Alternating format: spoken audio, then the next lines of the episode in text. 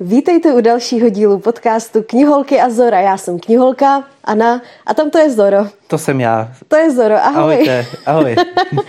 Dnes máme v plánu další díl Če, če, če, če, neboli četby čaje a čistých čaker. Ale protože dnes máme nejen čaj, ale i čávu a čus, tak to může být če, če, če, če, če, če. Če, če, če, če. Če, če. Kolik če si tam dosadíte, tolik jich tam bude. Máme všechno, máme i čodu. Čodu. OK, abychom to zahájili tak nějak po lidsku, já mám historku k, k popukání, kterou bych mohla tady povědět. Zahaj.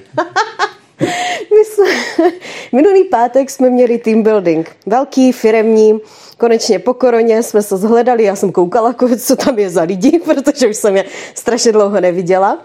Eh, z kanclu jsem většinu lidí identifikovala. Byly tam takový dva kousky, který jsem si nebyla úplně jistá, tak jsem musela zajít za uh, znalejšími kolegy a zeptat se. Ale takový ty lidi, se kterými běžně nejsem v kontaktu, tak mě tam pár zmátlo, zhruba dvě stovky z nich. Ale dobrý, vypadá to, že se tam ani nikdo nevetřel. No a měli jsme to v takovém sport areálu, Eh, kde bylo mnoho sportovních disciplín, z nich jsem se ani na jednu ne, nezapsala. Ale taky jsem ani u jedné nefandila. Protože by to tak nějak jedno. Uh, nicméně byla tam i možnost uh, si vyzkoušet střelbu. Asi ze vzduchovky. Asi. Nebo z brokovnice, nebo co to Nebyl je, to taková luk? dlouhá. Počkej, luk tam byl taky, ale luk poznám. že ten má šípy? Taková, taková dlouhá pistol, co se opírá o rameno. Asi brokovnice. Nebo Vzduchovka. samopal, kalašníkov. Kuš. Pak tam byla taková krátká pistol, asi taky brokovnice. A pak tam byl ten luk.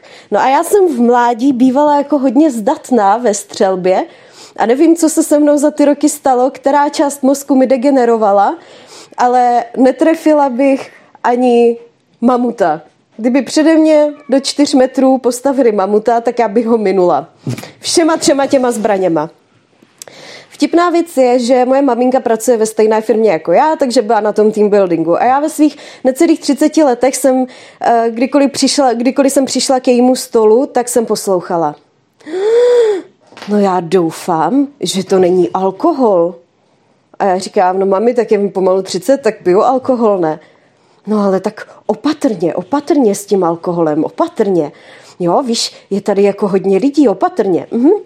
Jo, jo, takže to jsem poslouchala, pak jsem poslouchala, no to jsem ráda, že jsi dneska vzala konečně normální podprsenku, že nemáš zase tu sportovní. Jo, a takhle já jsem jako průběžně chodila k té mamince, až mě to přestalo bavit a poručila jsem její kolegyni, aby donesla víno a aby mámě dala tři sklenice. Tři. To stačí, no. Mm-hmm. To stačí na to, aby máma byla skvělá, vtipná, k popukání, veselá. Problém nastává, když to přetáhne. A moje máma dostala asi šest sklenic toho vína. Oh. Takže když jsme odcházeli z toho team buildingu, tak uh, moje maminka s, nějak se tam zase zjevila, šla s náma, s tou naší skupinou. Zpívala. Klasicky zpívala. Na zastávce zpívala. Mluvila asi šesti různýma jazykama, nikdo jí nerozuměl, byla hrozně veselá, s každým se bavila. Bylo to skvělý, jo. Ale jako chvílema už to bylo moc.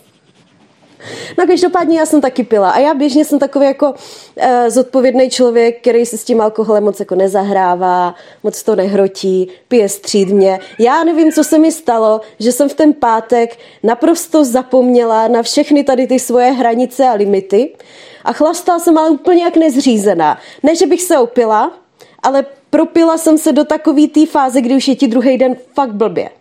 A ty kocoviny s věkem jsou horší a horší. Ježíš Maria. Díky bohu za apoibuprofen. A, a já, já jako obvykle odcházím tady z těch akcí mezi prvníma. A to jsem měla v plánu i dnes. I tehdy. Ale přišel tam můj kolega, který není z Brna a říkám, no tak já tady budu přespávat u Boba a uh, my půjdeme ještě, protože jeden náš, kama, jeden náš kolega má klub tady v Brně společně s dalšími kamarádami my. A uh, furt nás tam láká, jako ať se jdeme podívat, tak my, že půjdeme do toho jeho klubu. Tak skupina nás, já nevím, asi 12, 13 se tam vydala a já jsem na té akci pila pivo a víno. Dohromady. A, uh-huh. a, pak, jsem, a pak jsem pila koktejly a pivo v tom klubu a pak jsme ještě vyšli z toho klubu a pili jsme koktejl a když jsem si říká, že půjdu domů, tak eh, přišel právě tady, tady ten kamarád Bob, který, eh, u kterého spal ten druhý kolega a říká, no hele, já bydlím po cestě, tak já tě když tak jako doprovodím, no my tě doprovodíme a můžeme se u mě stavit na, na pivovici. Přátelé, kdyby vám někdy někdo nabídl pivovici, tak ho s velkým díky odmítněte, protože já jsem to teda nepila, já jsem k tomu jenom čuchla, zase jsem mu to vrátila. To chutná, teda to voní jak technický rých. Mm, Normálně tatranský čaj oproti tomu fakt působí, že je lék na tělo a na duši. To jako to jsem se bála, že když to vykydnu na, polehu, na, na podlahu, tak vysosám díru do toho linolea, jako jo, že to bude jak, žírovi, jak žíravina. a, takže po vivici jsem odmítla, ale Robert měl moc dobrou višňovici. Takže jsem ještě u něj zvládla nějakou jako višňovici. Blbý je, že já jako nemám úplně uh, takhle. Já jsem jako běžně stabilně veselý člověk. A někdy se stane, že na mě padne takový splín a stačí tomu malý spouštěč. Já bych to nenazvala úplně jako úzkostnou atakou nebo panickou atakou. To je prostě jenom taková skurvená ataka, která mě prostě kurví náladu na jeden den. A o něčem jsem se bavila s jiným kolegou asi v sedm večer a něco se mi stalo, že se v mozku spustil proces, kdy jsem byla jako z, z nepochopitelných důvodů asi každých deset vteřin v hodině smutná. Deset vteřin v hodině. Jo, ale to se projevovalo tak, že mi najednou z ničeho nic začaly tét slzy a já jsem vůbec nevěděla proč.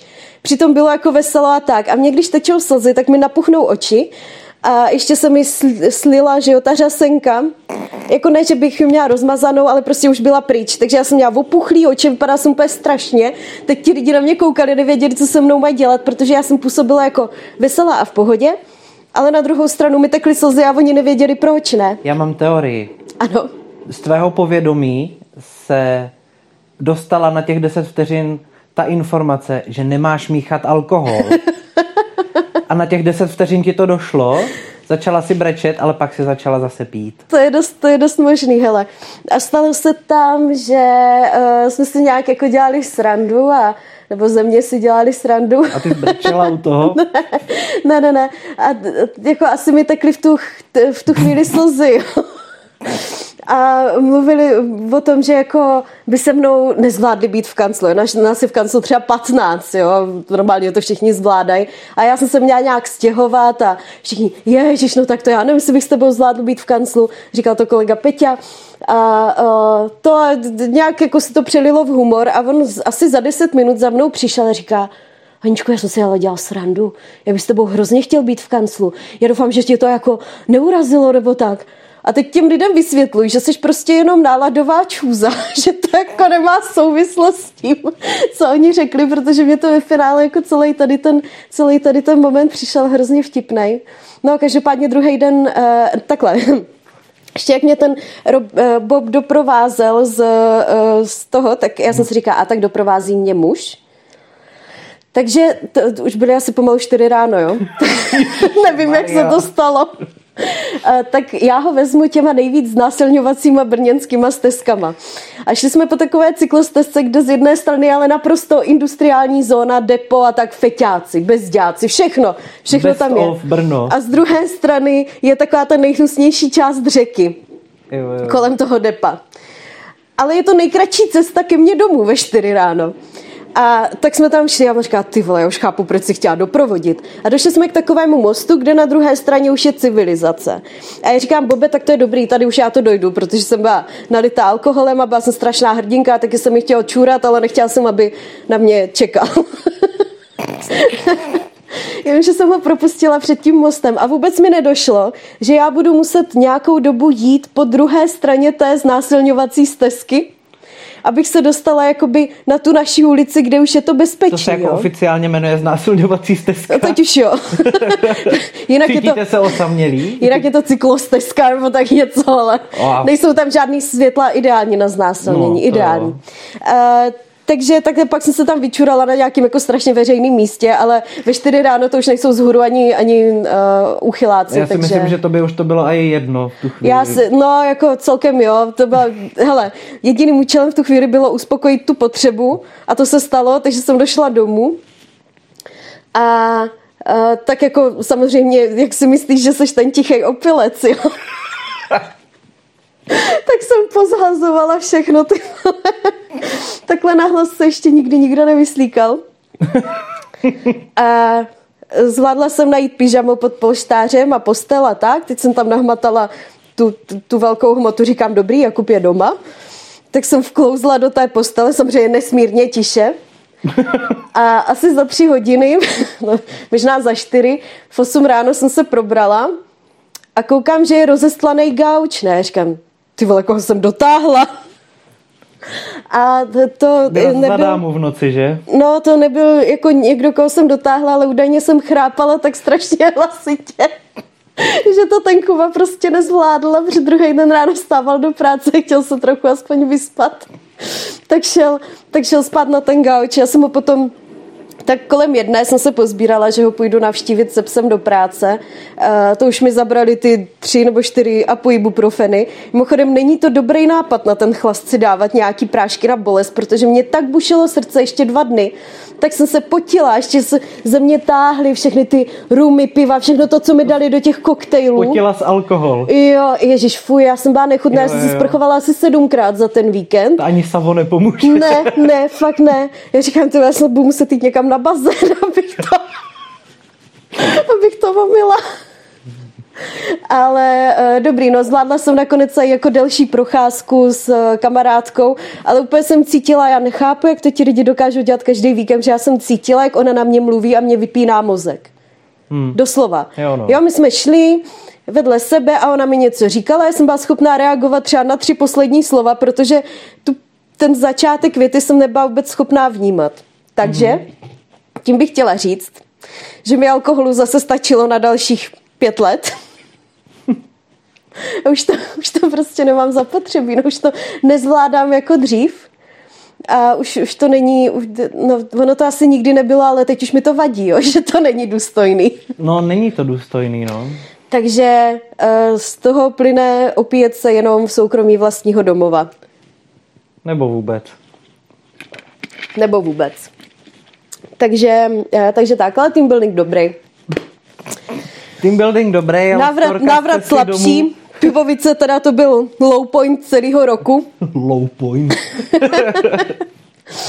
OK. Uh, máš nějakou vtipnou historku, o kterou by se chtěl podělit z minulého týdne? Uh, z minulého týdne uh, ne, jenom s tím, jak si říkala, že jsi byla za dámu a chrápala si tak, že Kuba musel, musel spát na gauči. Dnes uh, mi kolegyně cestou z práce říkala, že byla ráno venčit psa. My jsme teda byli, dnes je sobota, když to nahráváme, byli jsme v sobotu v práci. A říkáme, že šla ráno venčit psa kolem té páté a slyšela hrozný chrápání venku. A když se podívala do těch otevřených oken, jestli nějaký jsou v tom baráku, kde žije, tak bylo jedno někde v pátém patře a to chrápání z toho bytu se ozývalo až ven.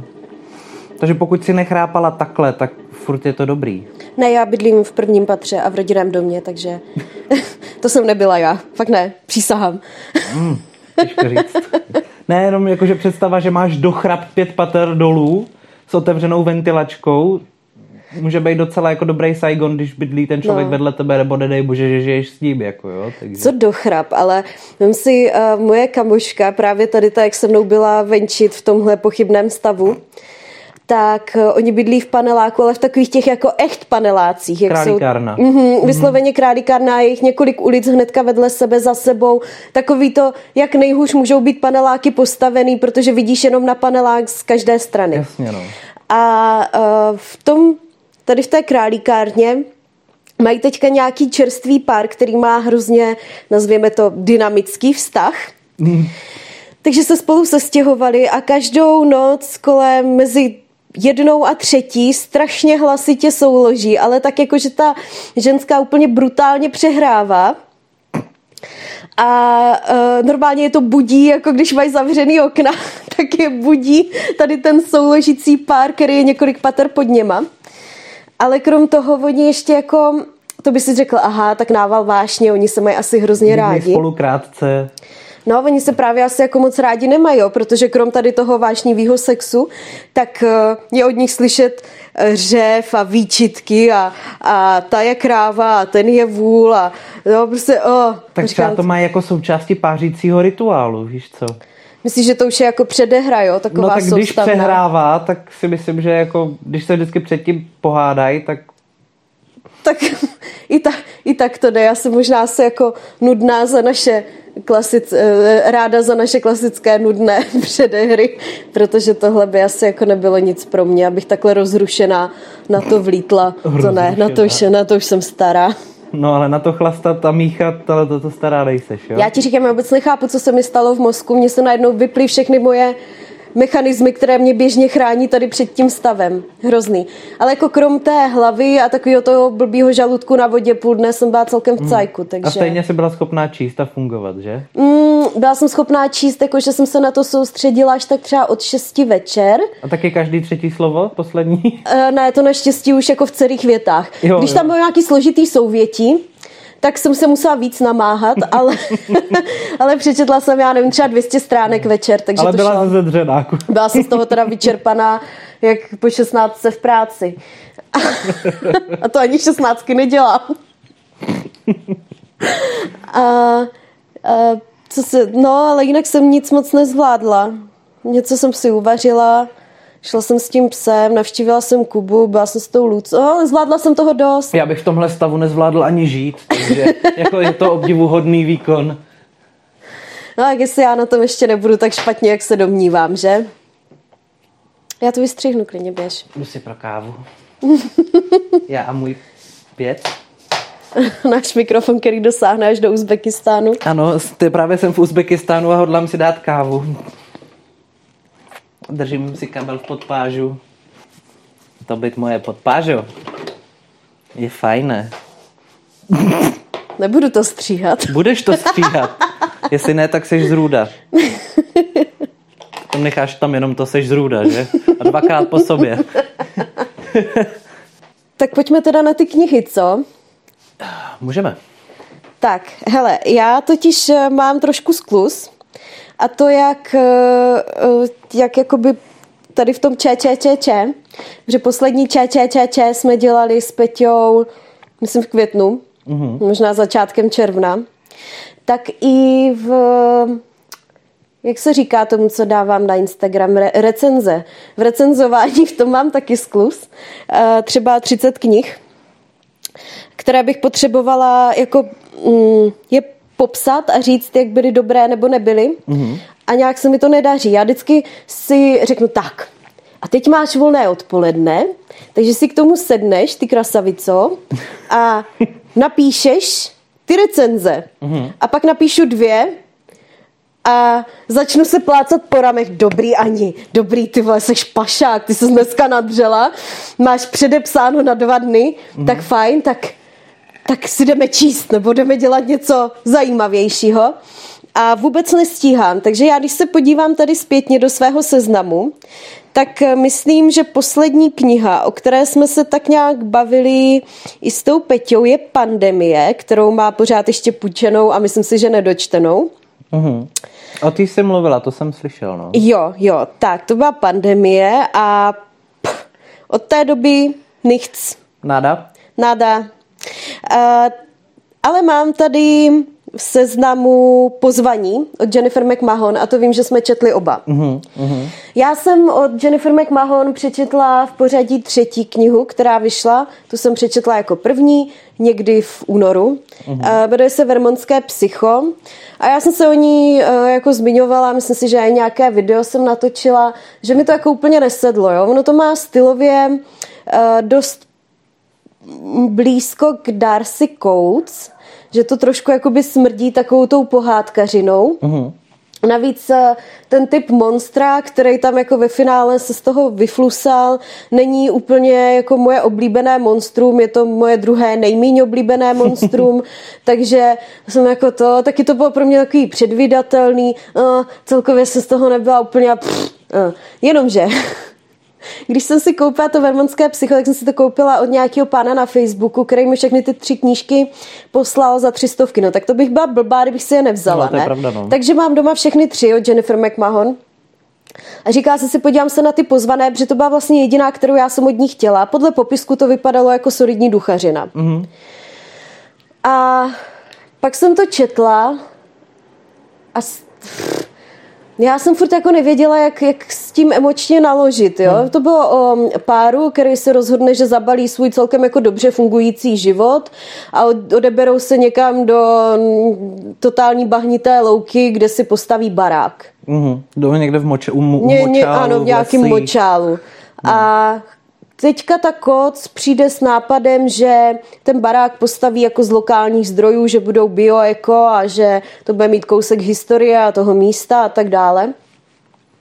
Mně by to asi dávalo smysl tady ta motivace, když by tam oni sami měli už nějakou jako třeba rodinu, mm-hmm. nebo víš, nějakou jo, jo. minulost, že proto by chtěli jako vnést trochu toho lokálního života tam. Ale když si vezmu, že se přestěhovali někam, kde o tom nic nevěděli, jenom věděli, že se tam stala nějaká tragédie, kdy teda ti místňáci, ženu, která eh, podle všeho byla jenom čarodějka, čarodějka nebo co, no. Eh, tak tam oběsili a tak... Mm, Hmm. Mm, jako jo, dobrý. Bylo to výrazně lepší než Vermonský psycho. Asi nemůžu ani říct, že by to byla špatná kniha, ale já prostě uh, od Témek Mahon já tam cítím takovej ten nucený feminismus, uh-huh který mě teda jako nevýslovně sere. Protože si myslím, že když chceš napsat knihu, kde bude v hlavní roli žena a kde ten feminismus bude výrazný, tak přece ho nemusíš jakoby tlačit násilím. A mně to tam teda přijde jako dost násilný, protože v každé její knize, nevím teda jak ti zimní lidi, k těm jsem se ještě nedostala, ale v každé její knize ta, ta žena a ta mm, uh, genetická ženská linka je hrozně silná. Bylo to v tom vermonském psychu, hmm. generace žen, prostě bylo to v těch pozvaných, vždycky. generace žen hmm. a hlavní hrdinka byla taky žena. Hmm. A jako, a když už je tam náhodou nějaká postava muže, tak eh, je to muž, který všechno komplikuje. A nebo je zapadoucha. Jo? Buď to je mhm. neschopný, anebo je zlej. To, to jsou jediný dvě role, které ten muž v té knize má. Ale jako celkově za to dobrá kniha, nebála jsem se u toho, protože to nebyla duchařina. Mm.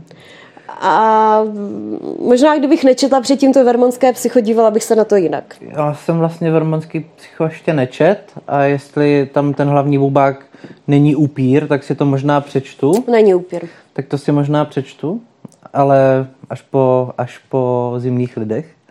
Každopádně mě dělalo ze začátku hrozný problém, se trošku zžít s těma postavama. V těch pozvaných? Mm-hmm. Oni jsou totiž obě dvě ty hlavní ženský, napsaný strašně nesympaticky. Jsou, jsou, no. Hlavně ze začátku, ale mě přijde, že to táhlo tak jako celou knihou, že když už přestala být úplně sympatická, mm, jako nesympatická, no. tak se zjistil, že je prostě jenom jako trochu kráva. jo, no. Ne, tam jde, tam jde, mně se, mně se spíš líbilo, když se tam rozplítala ta jako tajemná dějová linka toho, co se jako dělo zjišťování, jo, jak říkáš, prostě ta ženská linie té oběšené čarodějnice údajně, to se mně líbilo, když to tam jako odhalovala stylem, jaký se jí to zjevovalo, odhalovalo, co se dělo. Bohužel ve dvou případech to pro mě bylo naprosto očekávaný.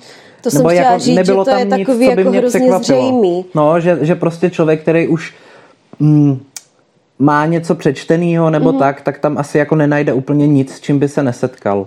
No. Jo, že to není tak, že si člověk sedne úplně na prdel a řekne si, ježiš, to jsem fakt netušil, jo. Třeba Jo, není to jak deset malých černoušků, kde prostě nevíte dokonce mm-hmm. a pak jste překvapení. Tady prostě je to, je to zřejmý a když jako čtete pozorně a, a vnímáte to, tak uh, tam nebylo nic jako překvapivého, žádný jako de facto překvapivý moment tam nebyl.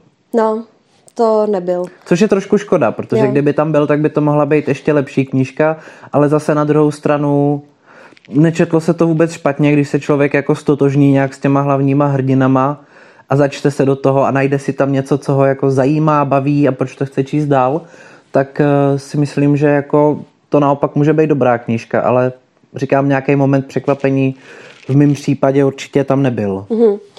Hele, já teďka v té svojí chronologické linii skočím až úplně na konec, až prakticky jako do předminulého týdne. Mm. Kdy bych jako pro srovnání chtěla dát knihu, kde, kde, která je jako opředená feminismem a takovou tou ženskou sílou, ale je napsaná hrozně dobře a hrozně důstojně. Mm-hmm. A to je žena číslo 99 od, moment, vyhledám autorku, Greer McAllisterové. Mm. Ona mimo jiné napsala i dívku přestrojení, což jsem nevěděla, když jsem si tu knihu kupovala, ale mám doma i tu dívku přestrojení a čekávám tam podobné jako nádech toho feminismu. Ale to je knížka, která jako svým způsobem hrozně milá, hrozně jako zajímavá. Mm. A naopak tam ta ženská sounáležitost a to, to ženský, to, že se jako povzvedáváme vzájemně nahoru, mm. tak je tam hrozně pěkně a důstojně vyjádřený. A... Pravda, že v těch pozvaných se tam ty ženský snažili jak kdyby zašlapávat navzájem. Jo, jo, jo. No. no a tady naopak jako si uh, pomáhali být jakoby hlavní hrdinka na můj vkus. Jako, když jsem to četla těch prvních 50 stran, si říkám, tyhle, tak nemůže být přece takhle blbá, jo. Ta hmm. kniha se odehrává v roce 1888 hmm. a uh, vlastně celý děj je o tom, že její uh, starší starší nebo mladší, mm, její sestra, mm-hmm. myslím si, že byla starší, tak eh, je mm, násilím od, eh, hospitalizovaná mm-hmm. v tom sanatoriu pro duševně choré, mm-hmm. což v roce 1888 není žádná hitparáda, co si budeme nalhávat a to byla i v tom jako lepším, v takovým tom pro bohatý lidi. Mm-hmm. Jasně, no. A ta sestra se eh, rozhodne, že si změní identitu a dostane se tam uh, jakoby pod fukem, protože ji tam nikdo nepřijme, takže musí pod cizím jménem, protože ta jejich rodina je taková vlivná, všichni je znají. A obětuje jakoby spoustu stránek svého života, aby tu sestru dostala ven. No a když je v tom sanatoriu, tak je hrozně zajímavě popsaný chod těch jednotlivých oddělení, který je, uh, poj- každé to oddělení je pojmenované po jedné z devíti no, kolik jich bylo těch řeckých můz. Mm-hmm. Um, a na každým se dělají jiný terapie, jinak se, mm. jo, podle toho, co ta můza ovlivňovala, tak, tak to... Uh, a ona tam šla jako nějaká, nějaká jako ta mm, lékařka nebo jako pacient? Jako pacoška.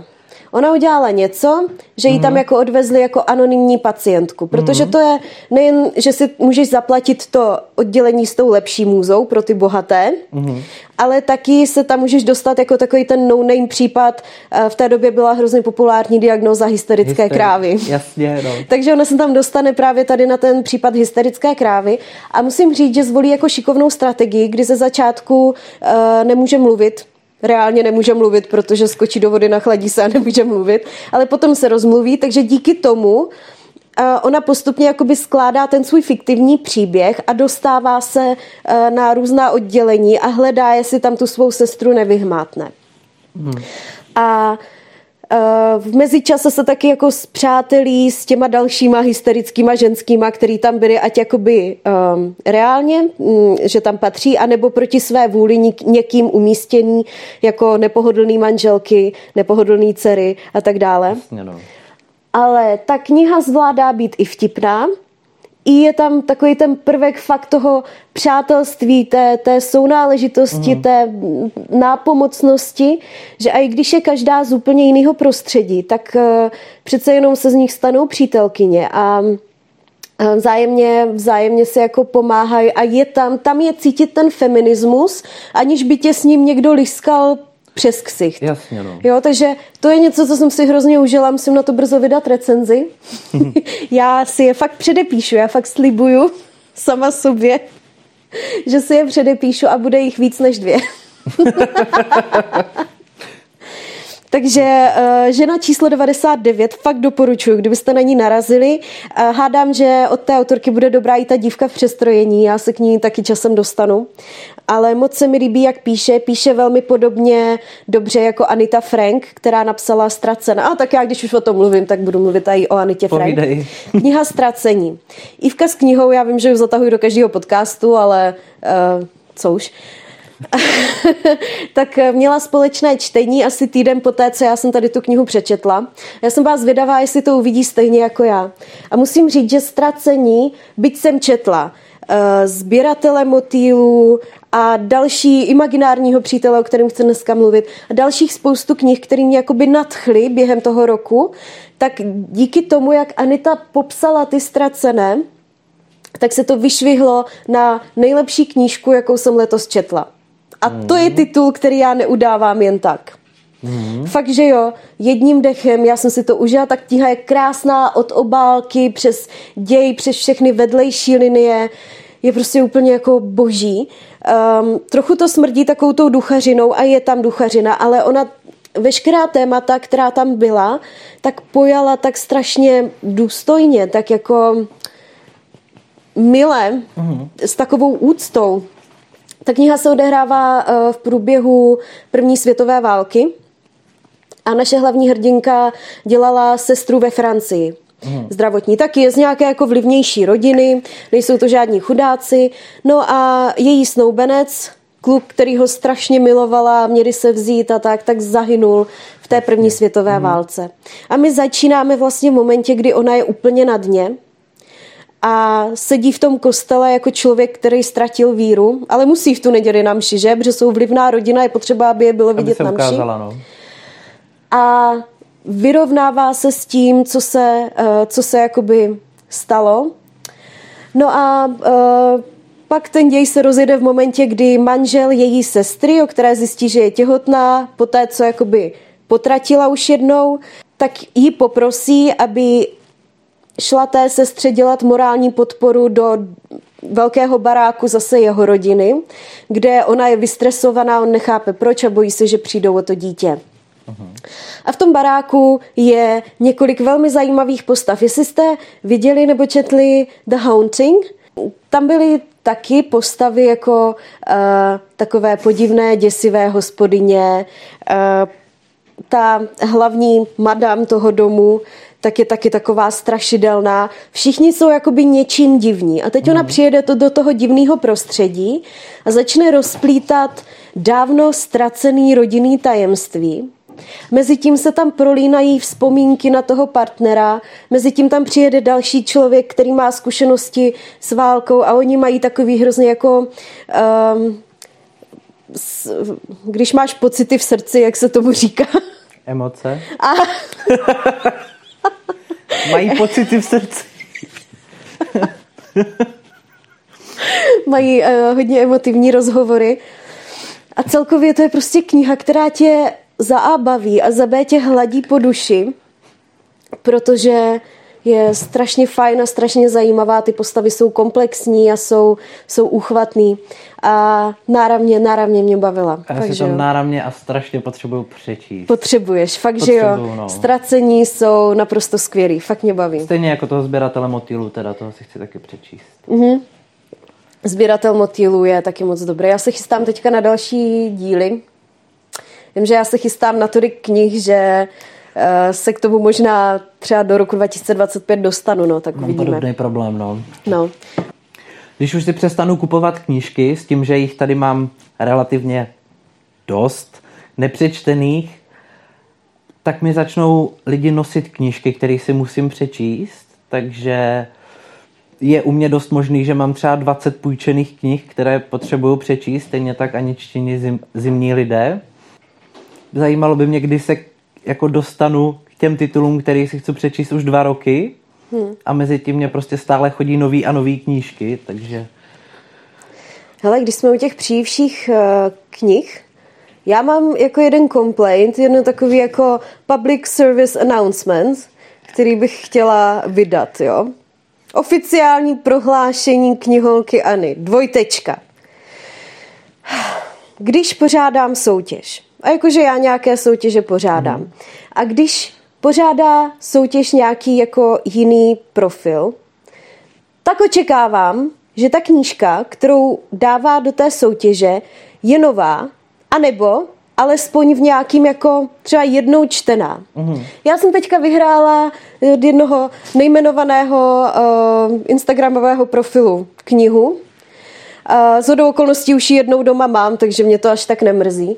Ale já jsem to vytáhla a to normálně je ušmudlaný, špinavý, záložka je roztřepená. Jo, prostě mě nevadí vyhrát knihu, která je jednou čtená, ale musí to přece nějak vypadat, ne? Když už to dávám do soutěže, když mám tady 2500 fanoušků a udělám soutěž, tak snad mám kurva na to, abych aspoň ve slově koupila nějakou knížku, která bude jako vypadat dobře, anebo vyberu knihu, kterou jsem přečetla a chovala jsem se k ní hezky. Toto vypadá, kdyby se do ní ta koc vysmrkala. A pak mi ji poslala poštou, jako jo. Byla jsem z toho normálně jsem na to koukala. Jsem si říkala, jestli to mám jako vůbec... Hej, to snad ne. Jo, fakt, že jo. Úplně mě to... Protože já vždycky, když dělám soutěž, tak tam dávám nové knížky. knížky. Já jo? Vím, no. a, nebo, a nebo jsou to knížky, co mám třeba doma dlouho, ale sešly se mi dvakrát. Mm-hmm. A že takových knížek mám. Tam spodní polička.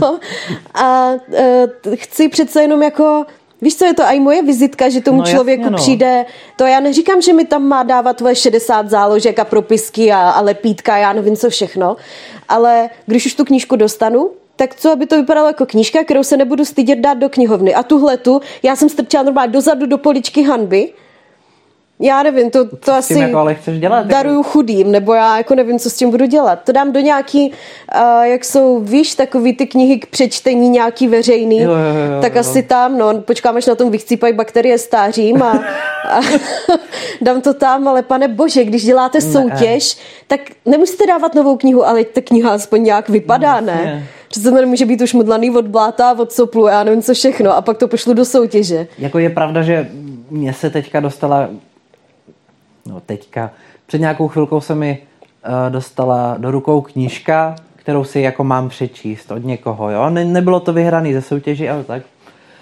A já jsem tu knížku doma vytáhl z batohu a ta knížka byla ze zadu úplně kompletně něčím politá, žlutým. A už jenom tohle mě dost jako demotivovalo k tomu vůbec tu knihu držet v ruce. Hmm. Takže nejenom, když budete pořádat soutěže, posílejte ty knížky, jak nějak vypadají, ale i když budete někomu knížku půjčovat, tak ať to nevypadá, že jste na tom vykonávali potřebu nebo něco podobného, jo, protože není to úplně příjemný. No, nebo ho na to aspoň upozorněte. Ne, nebo. Ale Zoro, já ti pčím knihu, ale sorry, já jsem mu trochu pochcela, tak... Dobře, ale já s tím aspoň budu počítat, že je prostě pochcaná, ne, že to bude pro mě překvápko. No, no. Jo, jako je to, je to hnusný, nebo prostě uprostřed nějaký stránky je kus rozpitý třeba čokolády, jo, jak ti upadne. A to doufáme, že to je čokoláda. A to doufáme, že je to čokoláda. Jako nějaké upozornění, jo, pak potom ten člověk, když jako neví, že, že ta knižka je nějakým způsobem poškozená, tak eh, hledáte to, kdy se to povedlo vám. Ale já nevím, jak to ti lidi čtou, že to mají tak opatlaný, jako jo. Já přece když tu knížku, tak já, jako mně se nestává, že dočtu knížku, to, že moje knížka je čtená, poznáš podle toho, že se líp odlepujou stránky, no, jo, že je to takový je to paperback, to... takže už to má trošku prohlíd no, ten hřbet. No, a nebo teďka čtu Dvory od eh, Sarah J. Maasové hmm. a tam, když tu knihu držíš, tak na hřbetě je ten nápis jako stříbrně. Když na tom držíš dlouho ruku, tak to stříbro se jakoby z toho mhm. odloupává, ne? Já jsem na to taky přišla asi už v půlce druhé knihy, když se na to dívám, teď jsem šmrdlala po jednom písmeně, jestli to je jako z toho, nebo jestli to byl záměr, že je to takový retro. Mm. Uh, ne, tak to se jako odmazává. Jo. Takže, ale jako když čtu knihu já, tak nikdy není takhle zapatlaná. Já hmm. nevím, ty jestli to čtou v bahně, nebo jestli tak to vzala do lesa, vyfotila to, udělala recenzi a pak mi to poslala někde oválený z listí, ale prostě i ten přebal, já když čtu knihu, tak z toho sundávám přebal, Taky. aby ten přebal zůstal pěkný, aby to v té knihovně nějak vypadalo. No toto evidentně jako bylo čtený i z přebal. No jako byla jsem z toho úplně úplně zklamaná. Fakt jsem přemýšlela, že když, jako to, když ti to dojde z té soutěže a ty to máš vyfotit a označit toho člověka, to je takový jako instadekorum, uh, takže normálně vezmu tu svou hezkou knížku, vyfotím jo, tu novou nečtenou Abych tam nedávala tu hnusnou, co mi přišla, že to je, ježiš, dětka, já to je fakt jí to, ostuda. já bych jí to asi poslal zpátky upřímně. A mě, hele, tím, že už tu knížku jednou mám, tak mi tak nějak jedno. Já jsem strčila dozadu do poličky hanby. Že tak ji potom dám někomu, koho nemám ráda.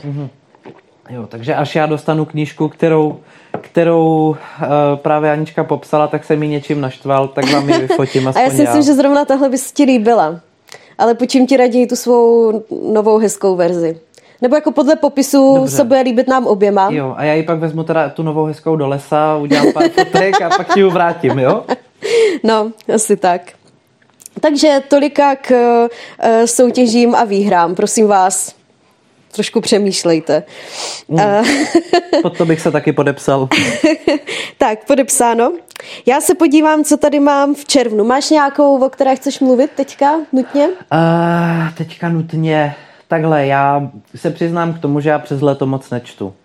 Protože já jsem přes léto nepoužitelný. Jak je teplo, já nefunguju. Takže já mám teďka tříměsíční období sucha, čtecího sucha, kdy si tak jako podsrcávám s nějakýma knížkama, takže momentálně jich mám rozečtených asi 8, žádnou nemám dokončenou a vadí mi to. No ne, to jsem teda v šoku.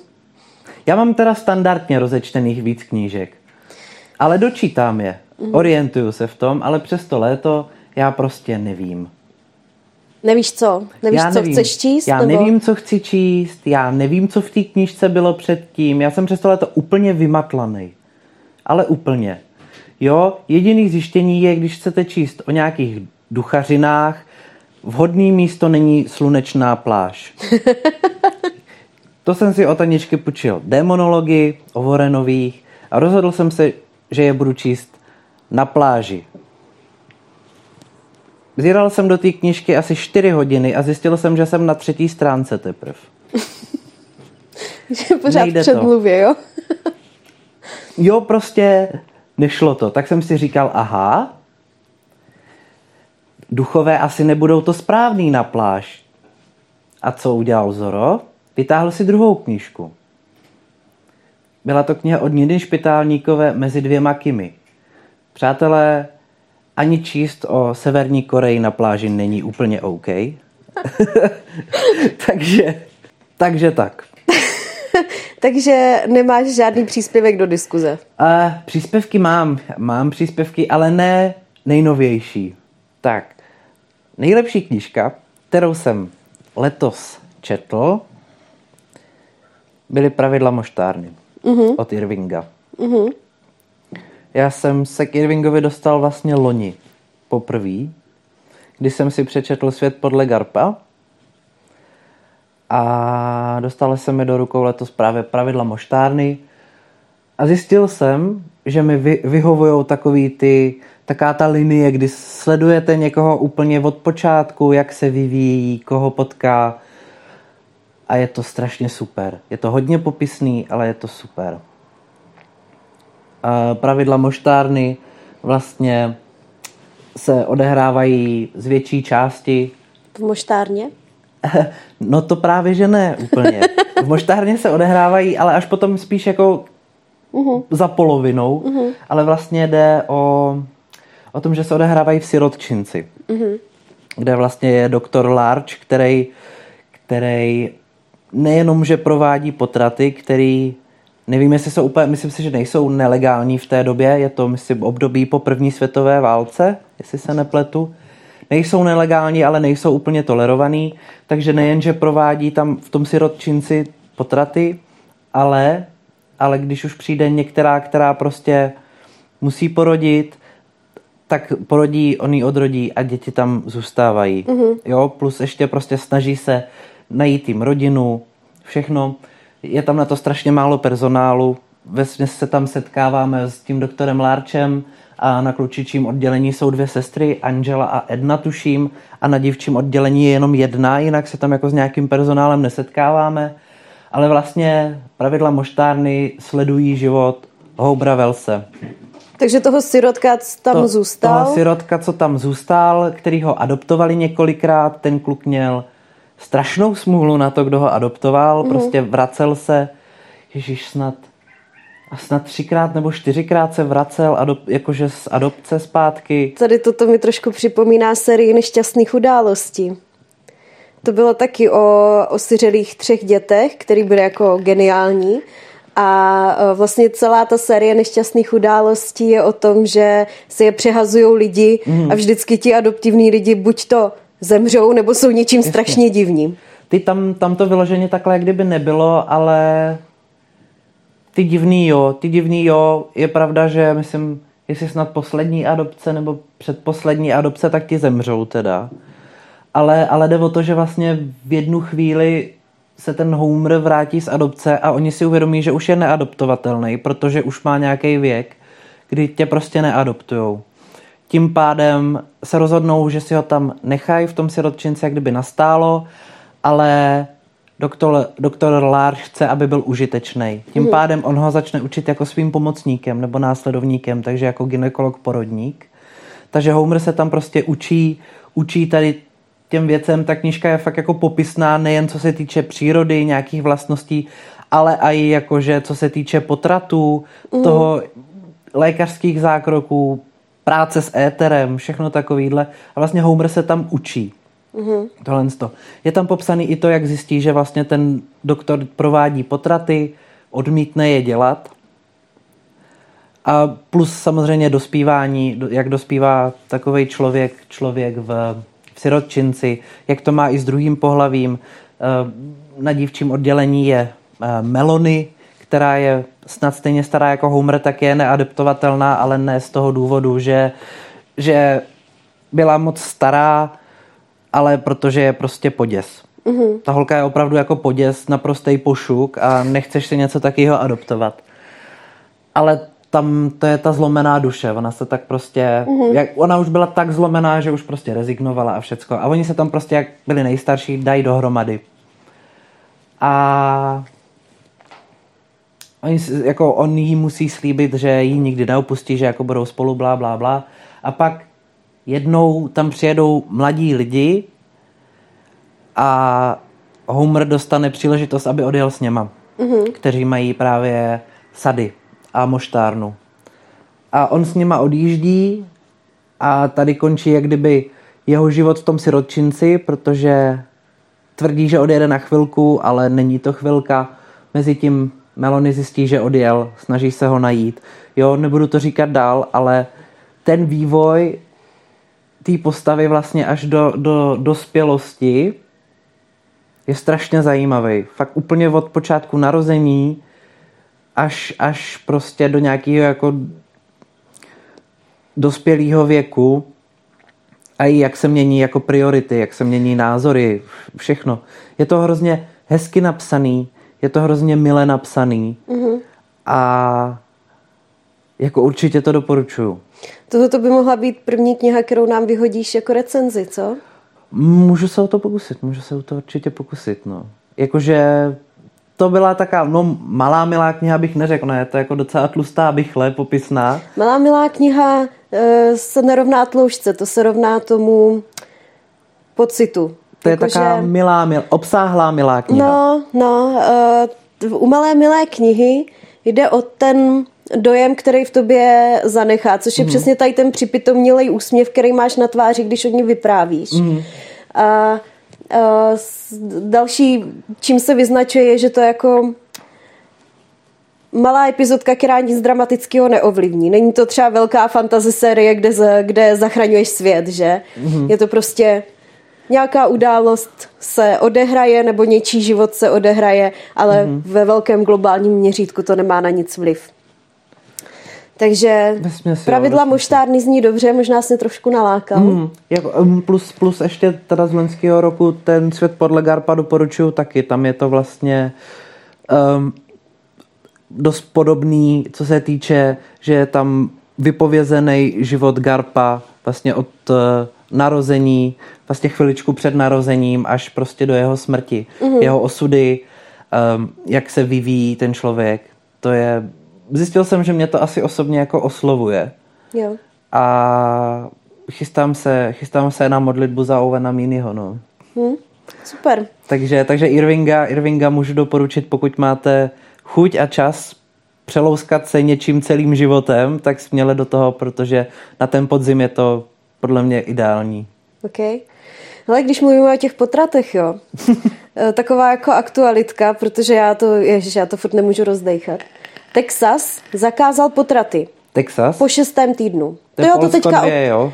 to teďka odhlasovali a je, je kolem toho strašný poprask všude, že zakázali i potraty, když máš jako zjištěnou nějakou vadu, vadu a tak. Prostě cokoliv, co je po šestém týdnu, tak, eh, tak to nesmíš. Ale kolikrát Nesmí ti ho ten porodník... Ne. Přátelé, v šestém týdnu možná ta žena začíná zjišťovat, že je těhotná. No z pravidla. Kor u žen, který nemají pravidelnou menstruaci, tak eh, je to naprosto běžný, že to do toho šestého týdne ani neví. A i když to zjistíš úplně nejdřív, jak můžeš, takže dejme tomu si ve čtvrtém týdnu, dejme tomu čtyři týdny a tři dny, řekneš si, a něco je blbě, já jsem asi měla už eh, to dostat a furt to nemám. A uděláš si ten test, teď tam vidíš tu čárku. Žádný ginekolog tě neobjedná před šestým týdnem, protože tam stejně nic nevidí na tom ultrazvuku. Maximálně uvidí stín, ale mm-hmm. nic ti to neřekne. A oni to zakázali v momentě, kdy je slyšet srdeční tep. Jenomže to ještě není v tom šestém týdnu vyvinutý srdce, to ještě mm-hmm. není jako srdeční, srdce, jako prostě srdeční, prostě aktivita, činnost, jaká je. Mm-hmm. Jenom prostě je to známka toho, že ten plot je funkční, mm. ten úplně jako funkční základ, že se bude vyvíjet a mě tohle to tak strašně sere. Ty tam ale nemáš šanci zjistit ani případný ty poruchy? Jako ne, ne, protože to se zjišťuje, to se zjišťuje v, ve třetím měsíci, myslím koncem třetího měsíce se dělá genetika.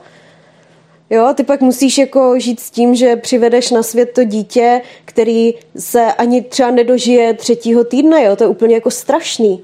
Mm a přijde jim to v pořádku a politici chodí a tak se jako plácají po ramenách, jaký jsou, jaký jsou frajeři, jak to zvládli. Já jsem se dívala na YouTube, sleduju uh, profil, který se jmenuje Mama Dr. Jones. Mm. To je mhm. americká ginekoložka, která právě operuje v Texasu a ona vysvětlovala všechny ty případy, kdy to jako je úplně na hlavu postavený kdy ti můžeš aj ublížit té matce. No, no. A zmiňovala jeden příběh eh, z Irska, kde právě ženská, která taky nějak zdravotní sestra nebo ginekoložka nebo něco takového, otěhotněla. Mm. A uh, něco se tam správně nevyvíjelo a v 17. týdnu prostě úplný průser, kaput a strašně to mělo dopad jako na její zdraví, ale nemohla, nemohli jí ti ostatní odborníci a její těhotenství ukončit, protože by je za to zavřeli. Mm-hmm. A dopadlo to tak, že ženská zemřela. A i s tím plodem a i s, jako no, s tím jasně. dítětem prostě umřeli oba dva a na základě toho potom došlo v Irsku ke změně zákona, protože to byla hodně medializovaná kauza, mm. ale tohle to mi přijde jako úplně prostě dementní. Jo? Čistě proto, abychom si hráli na to, jaký je Texas velký křesťanský stát, tak uh, budeme vědomně vraždit lidi nebo prostě jim ubližovat a přivádět mm. na svět děti, které jako se vůbec nemuseli trápit. No, Mm, tak ono to tak. hrozí i v tom Polsku, víš? No, tak to, to mě tak jako znechutilo. Já nejsem žádná jako velká politická aktivistka, ale tohle to, vždycky, když někdo přijde s něčím takovým a ještě na to strašně pišnej, tak já bych mu nejraději tyjo, ublížila. Mm, jo, tohle docela chápu. Mm. Jako ve chvíli, kdy tebe to ohrožuje na životě, no. tak automaticky prostě hotovo, jako nedá se svítit. Pojďme zase na něco milejšího. Mm-hmm. A uh, já tady mám několik malých milých knih, které naprosto přesně splní požadavky, které já mám na malou milou knihu. Mm-hmm. A ještě ke všemu jsou jako dobrý. to je ideální kombinace. to je ideální kombinace. A první, o které bych chtěla mluvit, uh, už není dlouho, máme příspěvek na, uh, jak se tomu říká, na Instagramu. a to je od eh, Holly Berncové, nebo Borncové, nebo asi, asi Berncová se to čte. A kniha se jmenuje A jak se vám líbím teď. A já jsem o toho nic moc nečekala, jo. Já jsem si myslela, že to bude malá, milá kniha, ale to téma, že bude globálně nenáročné. Uh-huh. Ale Ježíš Maria, takhle se mi malá, milá kniha už dlouho nelíbila. protože to mělo přesně jako ideální kombinaci humoru a strašně těžkého tématu. Uhum.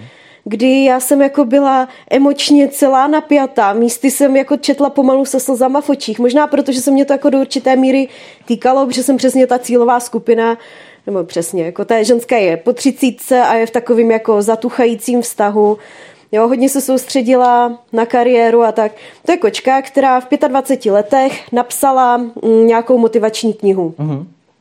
Sebrala si saky paky a šla někam do divočiny a tam potkala svou velkou životní lásku a s tou velkou životní láskou je teďka sedm let. Jo a na tomhle si postavila kariéru, na tom um, že je veřejně známá osobnost, takže uh, se tam hodně ukazuje takový to pozadí toho Instagramu, víš, že si nafotí 83 fotek, a přimaluje se a udělá 20 kliků jenom prostě, aby vypadala dobře na té fotce a tak. Za začátku je to takový humorný, každá kapitola jakoby popisuje jeden, jednu událost z měsíce v jejím životě. Mm-hmm.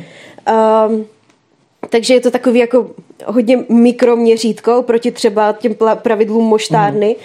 kdy my se zaměřujeme na jeden konkrétní den nebo odpoledne v jejím životě. Ale postupně tam jako vyčmachávají takové věci, že ty zjistíš, že ona je vlastně ta její velká životní láska jí dusí, že to jsou lidi, kteří se vzájemně jakoby ničí mm. tím, že jsou spolu je tam jedna taková hodně nepříjemná scéna, která podle mě už jako hraničí se znásilněním. A pak tam řeší téma, jestli budou nebo nebudou mít děti a, a že jí tikají biologické hodiny a že je kariérně zaseknutá, že nemá náměty na další knihu, protože aby napsala další knihu, tak by se musela někam pohnout. A tím by musela přiznat, že ten jejich bezchybný život není až tak bezchybný, jak ho prezentuje. No prostě skvělá malá milá kniha. Takže náhled do té reality, co se skrývá za tím jo, Instagramem. Jo, já si myslím, že no nejen za Instagramem, ale globálně tak jako za lidma, ke kterým máme tendence vzhlížet. Ukazují vlastně jenom to hezký a nevidíš jo. už za, jo, za protože fotku, no. ona jako strašně trpěla. Mm. A strašně dlouho jí trvalo, než si přiznala, že tohle to jako není běžný stav a že jí bude líp, když Raději být sama, než být s někým, kdo tě ničí. A přitom ten týpek tam není popsaný jako nějaký zlej, prostě toxický chlap. To je jenom to, že oni dva spolu už neměli být. Mm. Jo, že už se jakoby vzájemně tahali dolů, než aby se povznášeli nahoru. Jasně, to už je pravda A lepší ukončit. Jo, jo, opravdu jako pro každýho, kdo je, buď to v tomhle věku, nebo bilancuje ve vztahu, nebo tak, tak je to knížka, která jim může třeba otevřít oči a mě to hrozně, hrozně bavilo. Ve spoustě věcech jsem se jakoby viděla, mm-hmm. ne třeba teď, ale viděla jsem Anu tady pět let zpátky a musím říct, že, mi, že to se mnou jako hnulo. Fakt, když říkám, že jsem se zmítala mezi záchvatama smíchu a slzama, tak, eh, tak to tak jako bylo.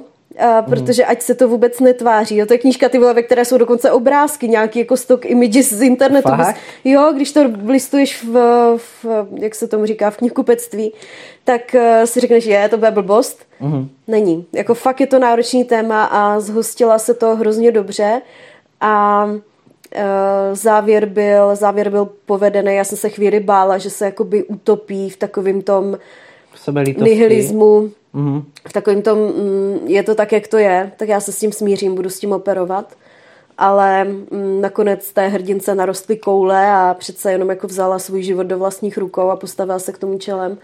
Takže je to, je to zajímavé, zajímavé sledovat ty, ty reakce, jak ji tam přidružili. Taky uh, byla hodně často v pozici, kdy uh, se musela potkávat s kamarádkama, se kterými chodila uh, před pár lety pařit a najednou tam nakráčeli s dětma, s manželama a už s nima prostě jako nebyla řeč. No, jasně, no. V tomhle se teda nevidím. Já musím říct, že všechny moje kamarádky s dětma, tak se s nima dá normálně teda bavit i teď. Jo? Nemám, nemám s tím problém, buď to je problém ve mně, nebo oni prostě nejsou tak divný. Ale všechny byly jako relativně normální hmm. a příjemný ženský i předtím, jo? takže tady, tady já problém nevidím. Ale jako mm, chápu, že někdo se v tom může vidět a že někdo to může vidět takhle. Opravdu, uh-huh. jako jak se vám a jak se vám líbím teď, uh-huh. je skvělá knížka, doporučuji. Dobrovský mývá fakci, no nevím, jestli teď ještě je, ale já jsem ji určitě koupila fakci. Vůbec toho nerituju. A ohromně mě bavila, taky jsem ji vcucla prakticky za dvě odpoledne. Já ty vcucávací knížky miluju. Uh-huh, uh-huh. Pro, mě, pro mě taková vcucávačka byla, uh, bylo svědectví o životě v KLDR. Já jsem tady si Ninu Špitálníkovou zmínil právě, že to není vhodné čtivo na pláž a na pláži jsem měl teda mezi dvěma kimy. Uh-huh. Ona má tady tyhle ty dvě, myslím možná už má třetí nebo píše třetí. Každopádně takhle, nejprv doporučuji přečíst si mezi dvěma kimy a až potom jít na svědectví o životě v KLDR. Protože mezi dvěma kimy to mám rozečtený. Zatím jsem to nedočetl, uh, protože mi trvá, než se, než se do toho ponořím. Mě celkově jako to téma Koreje zajímá. Mm-hmm. Je to zajímavý, je to dost ujetý svým způsobem a mezi dvěma Kimi se odehrává ta kniha, když Nina Špitálníková odjela studovat do té severní Koreje a seznamuje se tam s tou kulturou, s tou mentalitou a se vším. Kdežto svědectví o životě v KLDR jsou v Soulu, takže v Jižní Koreji, psané rozhovory s lidma, kterým se podařilo uh, ze Severní Koreji uniknout. Mm-hmm. Takže um, jsou, tam, jsou tam různé skupiny, teď mluvím přímo to, o tom svědectví o životě v KLDR, jsou tam lidi pocházející z různých skupin. Je tam jeden, co dělal převaděče, jeden, který byl řidič nějakého vysokého tam straníka, učitelka bývalá. Jo, hrozně zajímavý příběhy, popisovalo, popisovali tam, jak se jim žilo, um, co všechno museli dělat, uh, jak, jaký jsou tam vztahy celkově, plus potom, co se třeba děje s rodinou, pokud vy jakožto severokorejec utečete. Mm-hmm. Což si myslím, že je ale pořád lepší si přečíst až potom, co se trošku víc seznámíte, seznámíte s tou první knížkou, kdy tam nahlídnete do té celé kultury.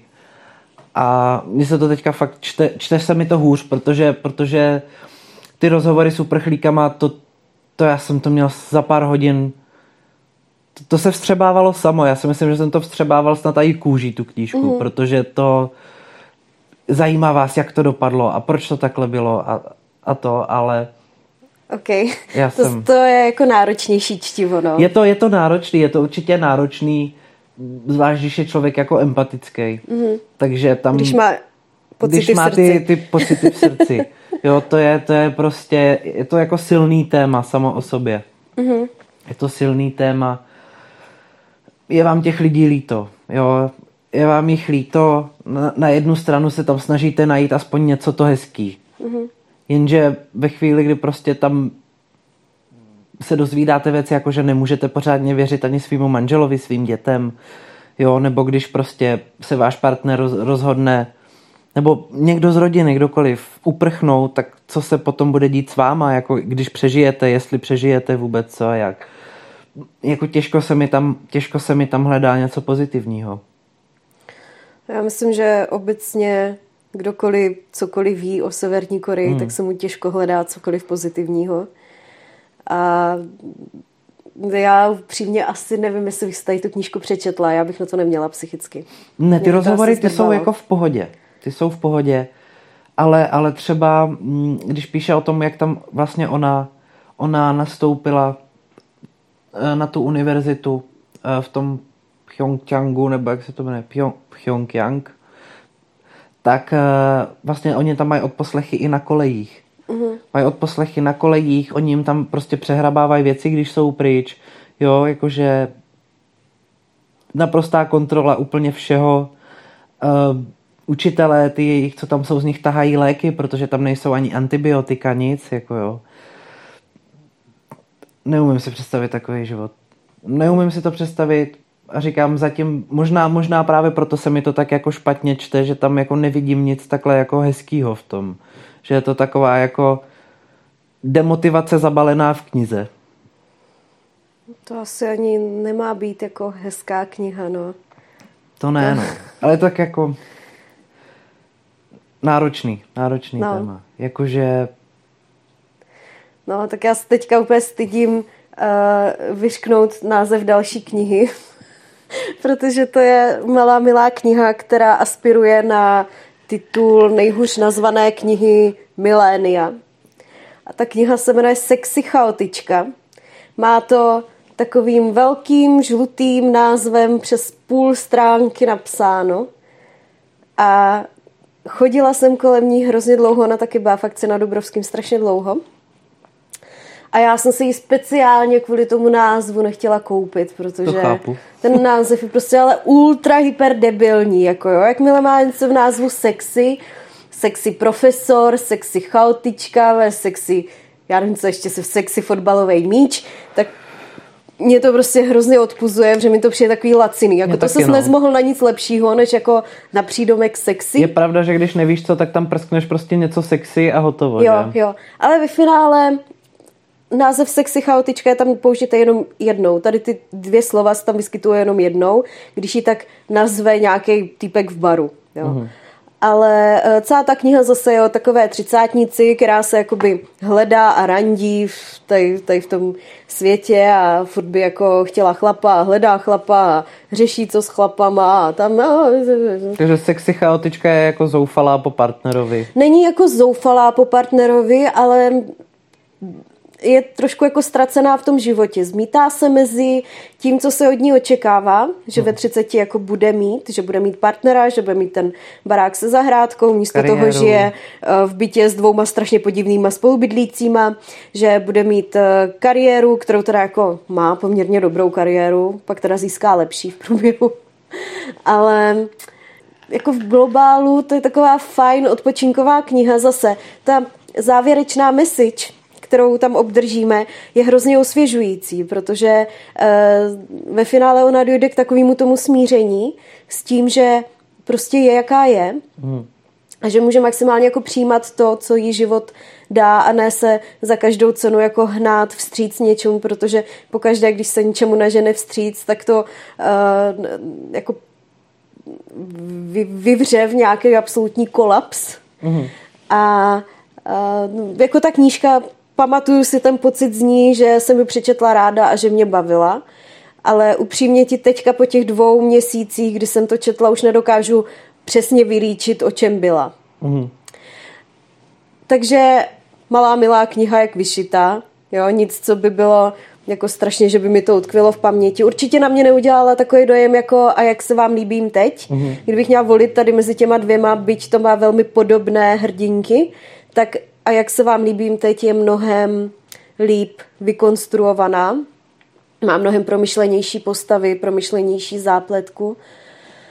Ale uh, tahle ta sexy chaotička je taky, taky fajn, taky tam dochází k nějakému smíření mezi uh, otcem, který je jak kdyby odcizený po smrti matky a, a hledání zase jako jeho partnera, ta postava toho otce je tam taková veselá, dominantní, on je popisovaný víceméně fyzicky jako Danny DeVito, takový malý, plešatý, kulatý, hrozně charismatický, ona ho jednou vezme na, své, na jeho narozeniny do baru a on tam okouzlí úplně všechny, jo, a z toho má potom jako další kamarády a pak se dá dohromady se, se no, pecka, pecka, mě to, mě, mě ta kniha jako bavila. Doporučuji, pokud máte třeba nějaký desky, kterými si můžete zakrýt tu knihu, nějaký obal, nechcete, aby někdo viděl, že čtete sexy chaotičku, tak si to překryjte. A ta kniha je fajn, je nenáročná na léto, si myslím ideální čtení, nebo jako i obecně, když si člověk potřebuje odfrknout od života v KLDR, nebo něco takového. Já si teda asi sexy chaotičku nedám. Já si myslím, že nejsi úplně cílová skupina. Jako to. tak jako k té třicíce bych tak nějak patřil, jo. Taky, taky nesplňuju to, co se očekává rodina, nemovitost, zasazený strom, splození dětí, půjčení dětí, pořízení dětí, jakkoliv prostě. V tomhle tom bych mohl být cílová skupina, ale asi mě to, nevím, já nevím, čím bych to musel zakrýt, jako abych... No ale co by se ti mohlo líbit, tak je kniha Všichni jsme tak nějak vadní. Já Nebo všichni jsme tak pořádku. trochu vadní. A tam si myslím, že jsi cílová skupina a já počkej, já už hledám, kdo to napsal. Všichni jsme tak nějak... A Matthew Norman. Všichni jsme tak trochu vadní. A to je knížka, kterou já jsem taky si vzala jenom jako takovou prokládací malou milou knihu, má asi, já nevím, 260 stran. Já jsem to měla za jedno odpoledne přečtený, jak mě to chytlo. Mm. Zase to řeší hrozně zajímavý téma. Eh, chlápkovi, který se odstěhoval tak nějak jako, ne že utnul rodinu, ale poměrně rád se od té rodiny distancuje. Onemocní dědeček a je v hospicu nebo jako v místě, pro, kde združují tady ty velmi starý lidi. LDNka nebo to No, ne úplně LDNka, taková ta luxusní LDNka. Mm. Jakože umírá, ale je o něj strašně dobře postaráno. A tady ten uh, týpek, ten náš hlavní hrdina, má prominentní matku, takovou politickou aktivistku, někde v Texasu. Nebo v nějakým takovým právě tady tom křesťanským státě, jo, jo. kde všechno je špatně. A ta matka je ohromná aktivistka uh, proti právům gejů a e, řeší se tam několik dějových linií pro každou z těch postav, kdy vlastně se zjistí, že e, ten jejich dědeček předtím, než odešel tady do toho starobince, tak e, se zpřátelil s jednou mladou dívkou, která tam jakoby za ním chodí a navštěvuje ho, když ta rodina za ním nechodila, nevolali mu a tak. Um, a ten náš hlavní ten tam přijede a teď začne jakoby bilancovat všechny ty momenty, který mohl strávit nebo mluvit s tím dědou. Seznamuje se tady s tou jeho o mnoho mladší kamarádkou. Vzniká mezi něma nějaká vazba to je jedna dějová linie. A druhá dějová linie je dynamika mezi tou matkou a tou mladou kamarádkou, která si myslí, že toho dědu využívala jenom na to, aby z něj cucala peníze.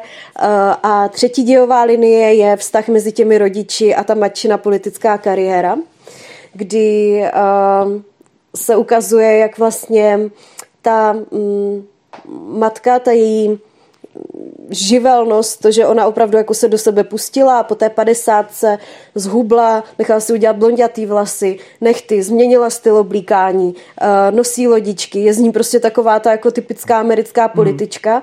jak to jako by zničilo vztah těch rodičů, jak ten otec už se jako de facto jenom veze a taky eh, jaký dopad mají ty její politické názory na jejich život, kdy jim uh, tady ti gejové chodí a uh, omotávají, já nevím, dělají jim prostě, co tam bylo? Figurky Kena jim rozhazují po zahradě. Jo, že nakoupí hromadu uh, Kenů a, háze, a slepí jim ruce a rozházejí jim to po zahradě a oni to pak musí uklízet a nafukovací hračky a tak. No a v jednu chvíli je tam moment, kdy tady ta, uh, oni si říkají třpitková mafie, nebo třpitilková mafie, nebo tak. Tady ten název si jako vymysleli sami.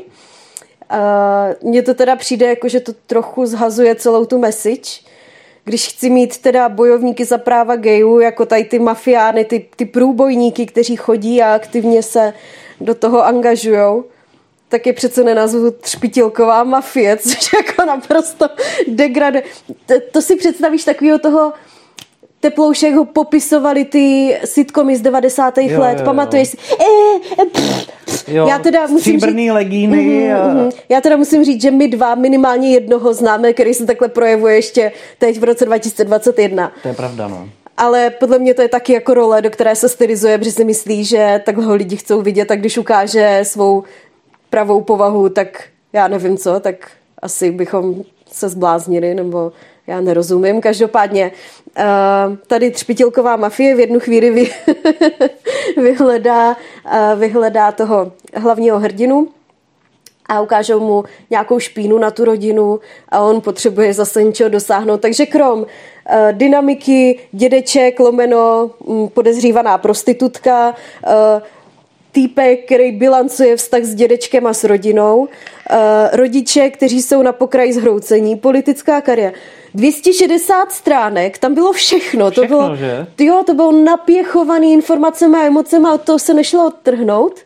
A e, na konci to mělo takovou tu zdravou míru spravedlnosti pro každýho.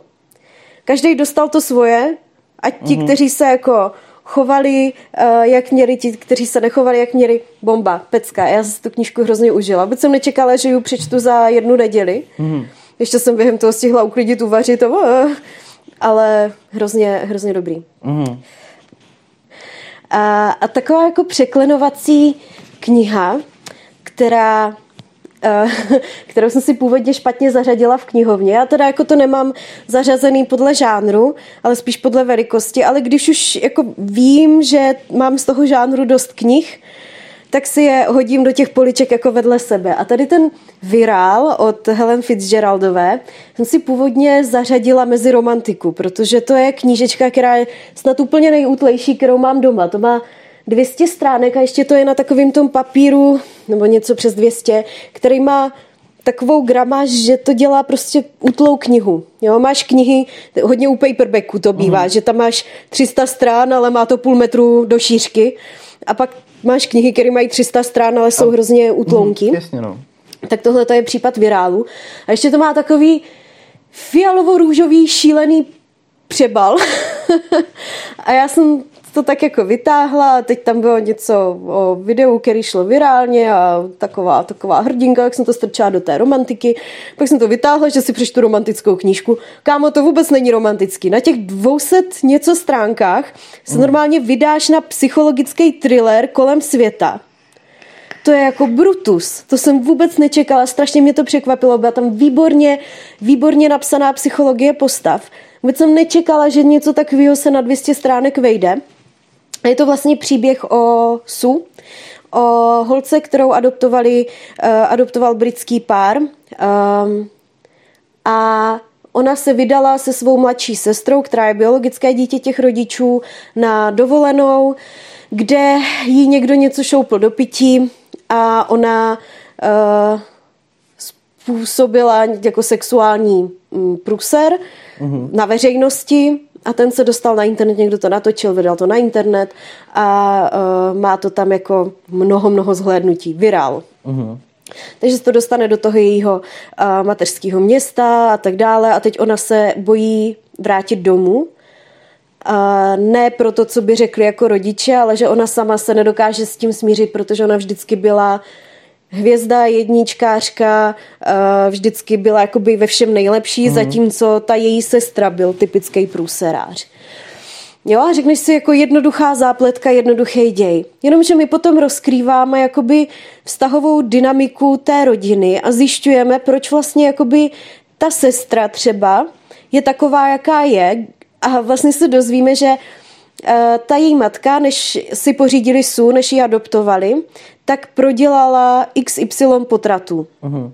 A když otěhotnila tady s tou mladší sestrou, tak řešila velký adopční drama. Něco se tam stalo, Ona musela běhat po úřadech a řešit a vůbec jakoby nevnímala to těhotenství, vůbec k ní nepřilnula ani během, ani během toho těhotenství k tomu svému biologickému dítěti, mm. protože bojovala o to adoptovaný.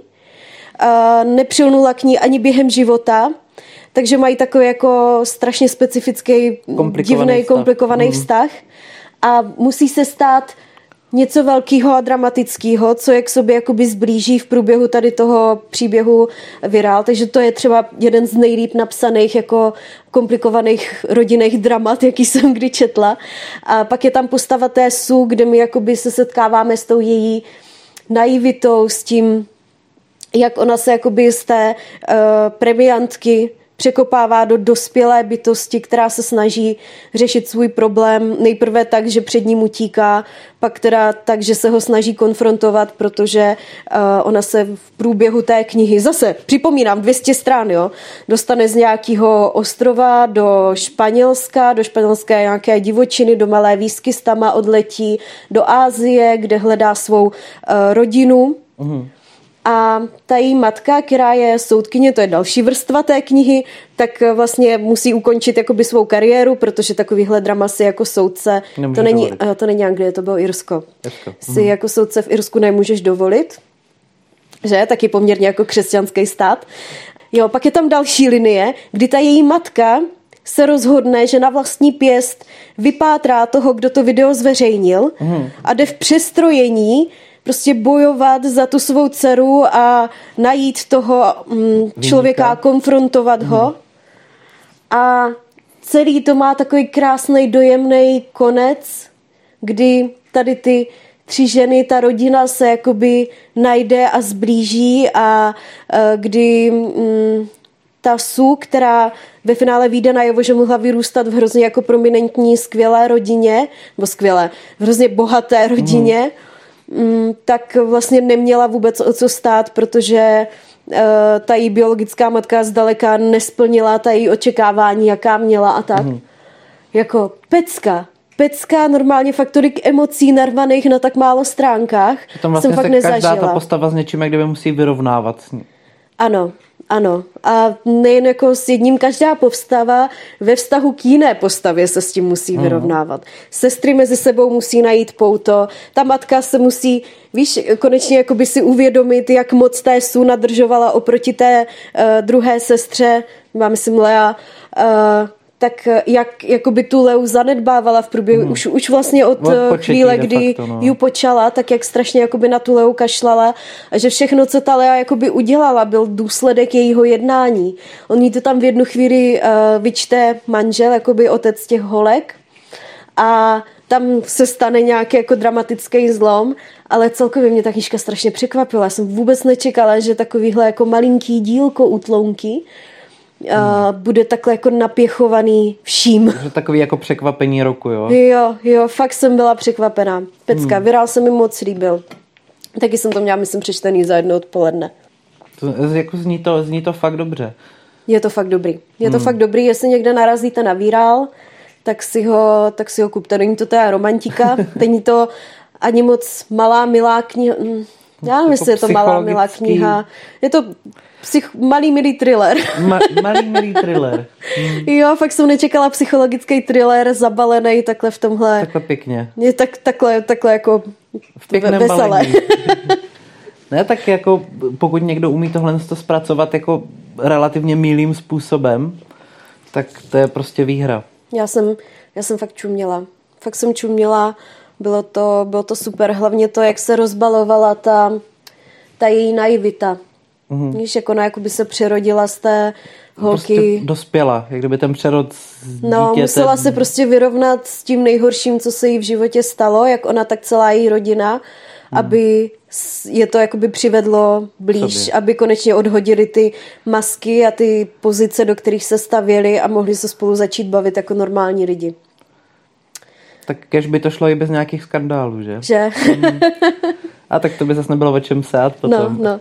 Hele, a když jsme tak jako už od, eh, se odsunuli od těch úplně malých milých knih, tak já tady mám ještě dvě dobré knihy, které jsem četla a to jsou dva horory. Hmm. Přečetla jsem Exorcistu v angličtině, jako knihu, podle které se natočil ten film. A už jsem teda Exorcistu neviděla díl, ale přišlo mi, že snad scénu po scéně to bylo úplně přesně, Jo. jak je napsaná ta knížka. Já nevím, jestli v 70. letech se, uh, se filmy točily jinak, jestli se jako víc drželi toho zdroje. Nebo nemuseli být ještě scénáristi, víš? Ale to bylo fakt... A i dialogy se mi některý vybavovaly, že, že znám z toho filmu. A mm, bylo to jako hrozně věrný a hrozně mě to tak příjemně překvapilo. Hmm. Protože jsem opravdu nečekala, že exorcista bude až takhle jako věrnej, té předloze. Hmm. A byla tam hrozně právě vtipná, když čteš knížku, já jsem to četla anglicky, jo. Když čteš knížku v té angličtině, tak z pravidla jakoby tu angličtinu, jako běžně máš, jak ji vnímáš, tak tak se ti pro, promítá do toho čtení. A já mám do určité míry britský přízvuk, ale spíš bych, nebo spoustu lidí nazvalo mou angličtinu takovou tou čistou angličtinou, neutrální. Já nemám moc přízvuk, Nemáš, no. ale mám jako neutrální angličtinu. A já když jsem četla tady tu knihu, tak já jsem slyšela britštinu jak sviň. To Jo? bylo, jo, to bylo prostě britský. A i když tam byly americký postavy, já jsem to četla britsky. Fakt mi to v hlavě znělo s těma jejich britskýma přízvukama. A, a nečetlo se to snadno v té angličtině, protože oni v těch 70. letech přece jenom mluvili trošku jinak, než mluvíme teď. Nebo i v té Anglii, že jo, Jasně, prostě no. ten styl byl úplně jiný. Když si pustíš film ze 70. let, tak je to něco úplně jiného než teďka v roce 2021. Ale uh, to, mě, to mě moc bavilo. Knížka to byla dobrá, jsem si užila. No a ještě ten poslední horor, který zmíním, tak je Imaginární přítel. Já jsem to taky četla anglicky, Imaginary Friend, od Stevena Boskyho. Já jsem to četla celou dobu špatně, jako čopsky, a je to kbosky. A? tam prohodila. já jsem se tam prohodila ty dvě písmena. A normálně, kdybys mi neřekl, že to nenapsal Stephen King, tak bych ti řekla, že to je nejlepší Kingovka, jakou jsem kdy četla. Jo? Jo. A co, co taky, já, já jsem si to vytáhla, ta knížka má nějakých 715 stran v eh, češtině a nějakých 680 stran v angličtině. Asi čeština má další slova.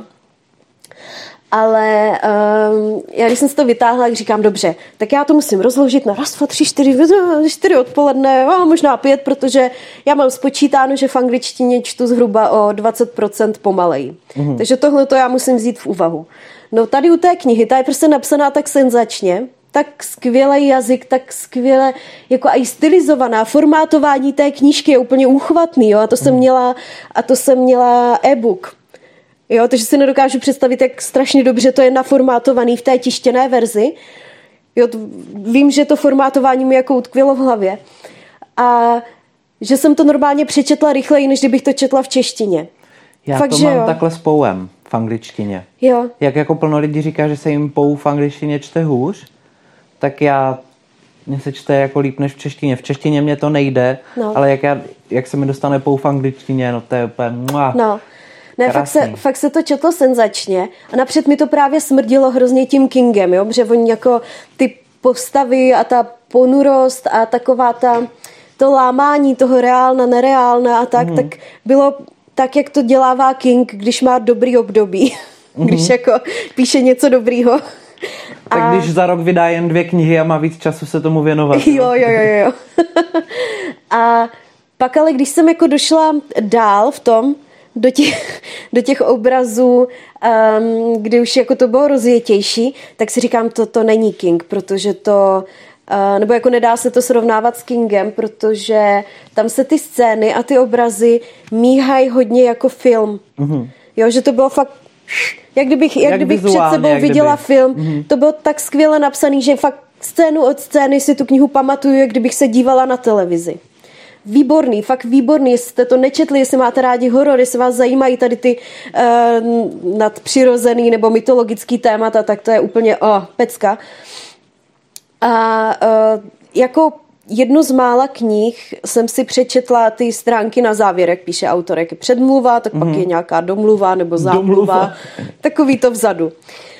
A, domluva. a zjistila jsem, že Steven Gbosky je eh, scénárista povoláním. Mm-hmm. Takže asi proto se to dalo vnímat jako film, ale co on, tak on byl scénárista k několika filmům, samozřejmě už se nepamatuju k jakým, ale vím, že ty filmy se mi líbily, že mě jako bavily. Mm-hmm. A, a fakt je to, je to vidět, je to promítnutý do té knížky. Těch 680 stran, nebo kolik to bylo v češtině, teda 700, se zhmotnilo jak tříhodinový film. Fakt jsem si to užila, úplně mi to odsejpalo, strašně mě to bavilo. Jo, vlastně ta záhada byla dobrá. Zase hodně takových těch kingovin tam bylo. To pouto klučičí, eh, ty, ty dobrodružství, který prožívají. Jo, ten imaginární přítel byl mm-hmm. super. Prolínání mezi dvěma světy. Závěr který jsem zase odhalila před závěrem, ale to je, to je přesně to, co ty říkáš. Když už máš načteno, tak málo kdy tě to posadí na zadek, protože už jakoby víš, kam se to ubírá, dokážeš si to vydedukovat. Ale i tak, já jsem si to prostě strašně užila. Jo, začíná to uh, takovou tou děsivou scénou, taková to, no přesně jak máš ve filmech, jo, když se něco no. stane a pak teprve se vracíš do té hlavní dějové linie. A v 60. letech se na ulici, na kterou se přestěhuje tady ten klučina s mámou, um, ztratil kluk. Zmizel do lesa, už ho nikdy nenašli. A my to vidíme z pohledu toho kluka, jak jakoby uh, utekl oknem a honili ho nějaký jako přízraky nebo co si mm. po té ulici. A on zaběhl do toho lesa, protože tam byla jeho skrýž. A uh, tady ta matka se synem, ty naše dvě hlavní postavy, tak se stěhují od eh, přítele, který té matce vrazil. Jo, prostě zase alkoholik, možná strašně moc jako kingovských vlivů Je tam, tam, je, no, proto říkám. A, a ta ponurost, to když ta matka jede s tím klukem v tom autě a přemýšlí o něm a když on přemýšlí o té mámě, tak je to hrozně, hrozně tak jako skvěle napsaný.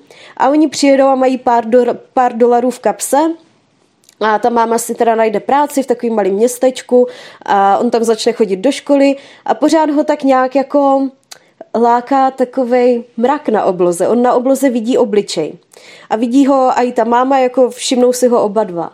No a jednoho dne ho ten mrak naláká do lesa na takovou mítinu, a pak, a to je, to je ta stylizace, která mě v té knize úplně uhranula, já jsem to dokonce dávala jako příběh, pak je tam šest nebo sedm stran, kde je napsáno, ten a ten, já už nevím, jak se jmenoval, to je ta hlavní postava, vyšel do lesa, to je poslední věta kapitoly, a pak je šest, na další straně dní, na další straně o, na další straně něm, nikdo neslyšel.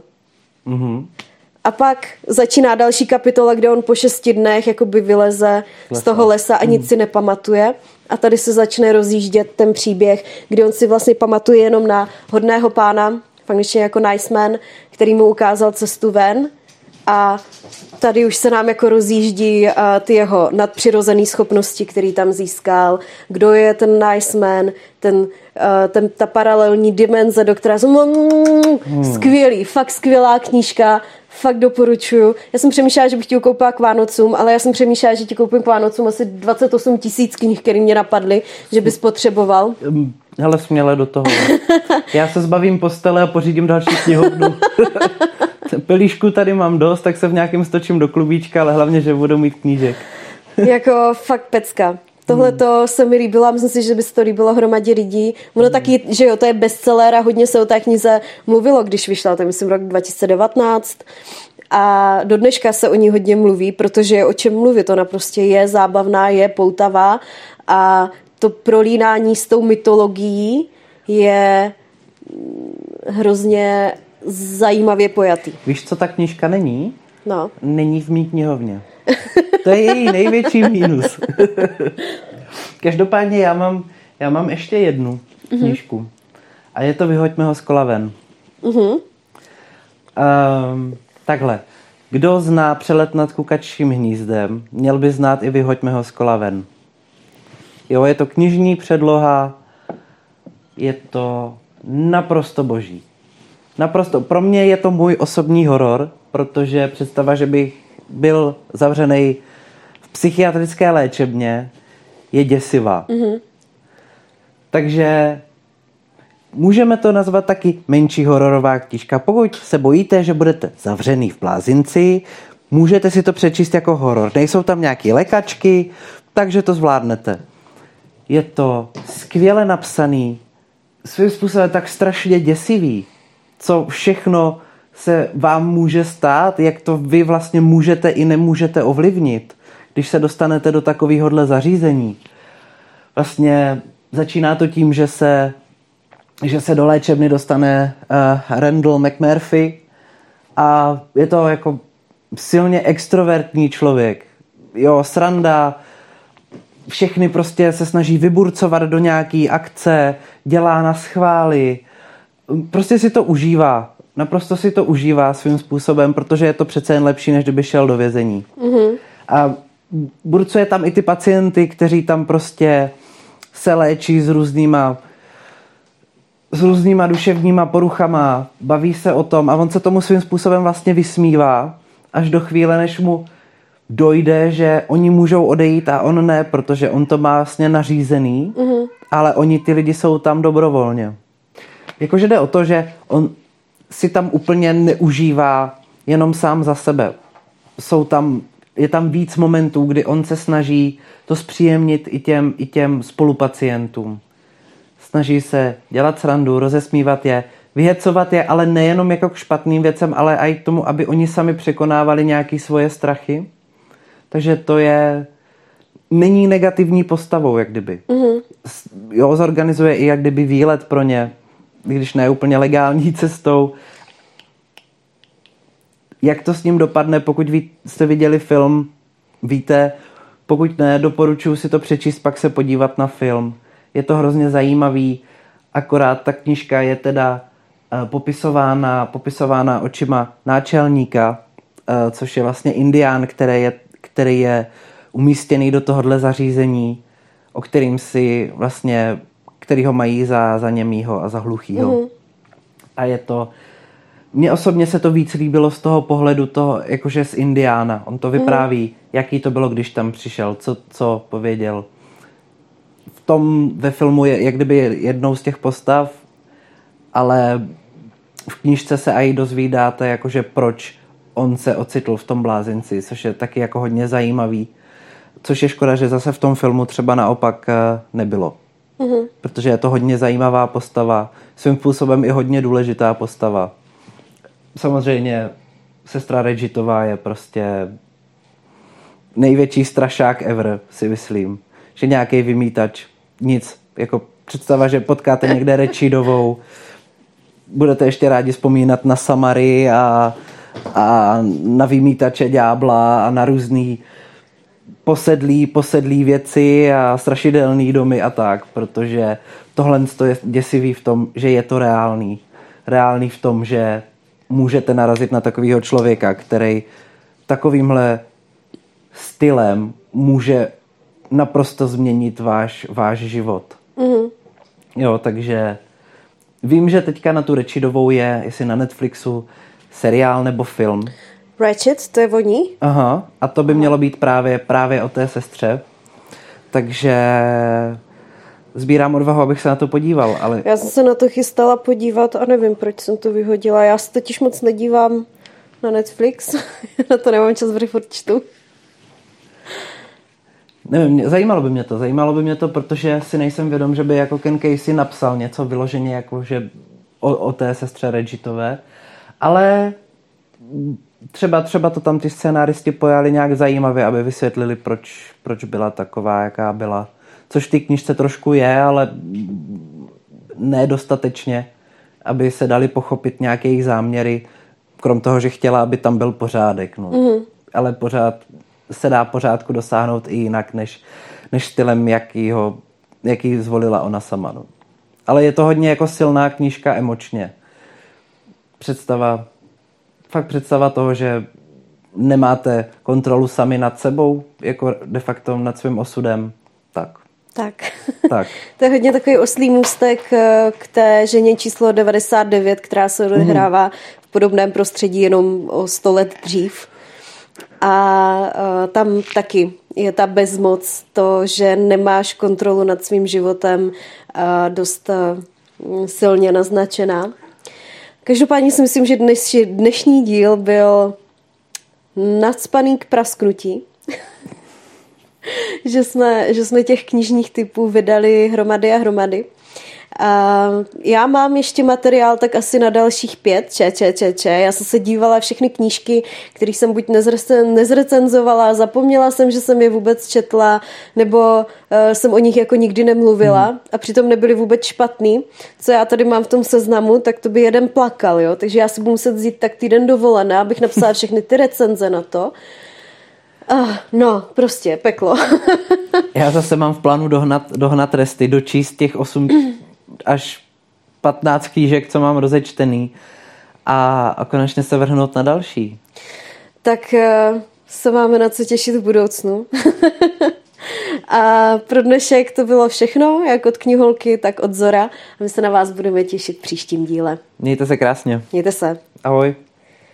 Prostě musíš mít poslední slovo. Jo.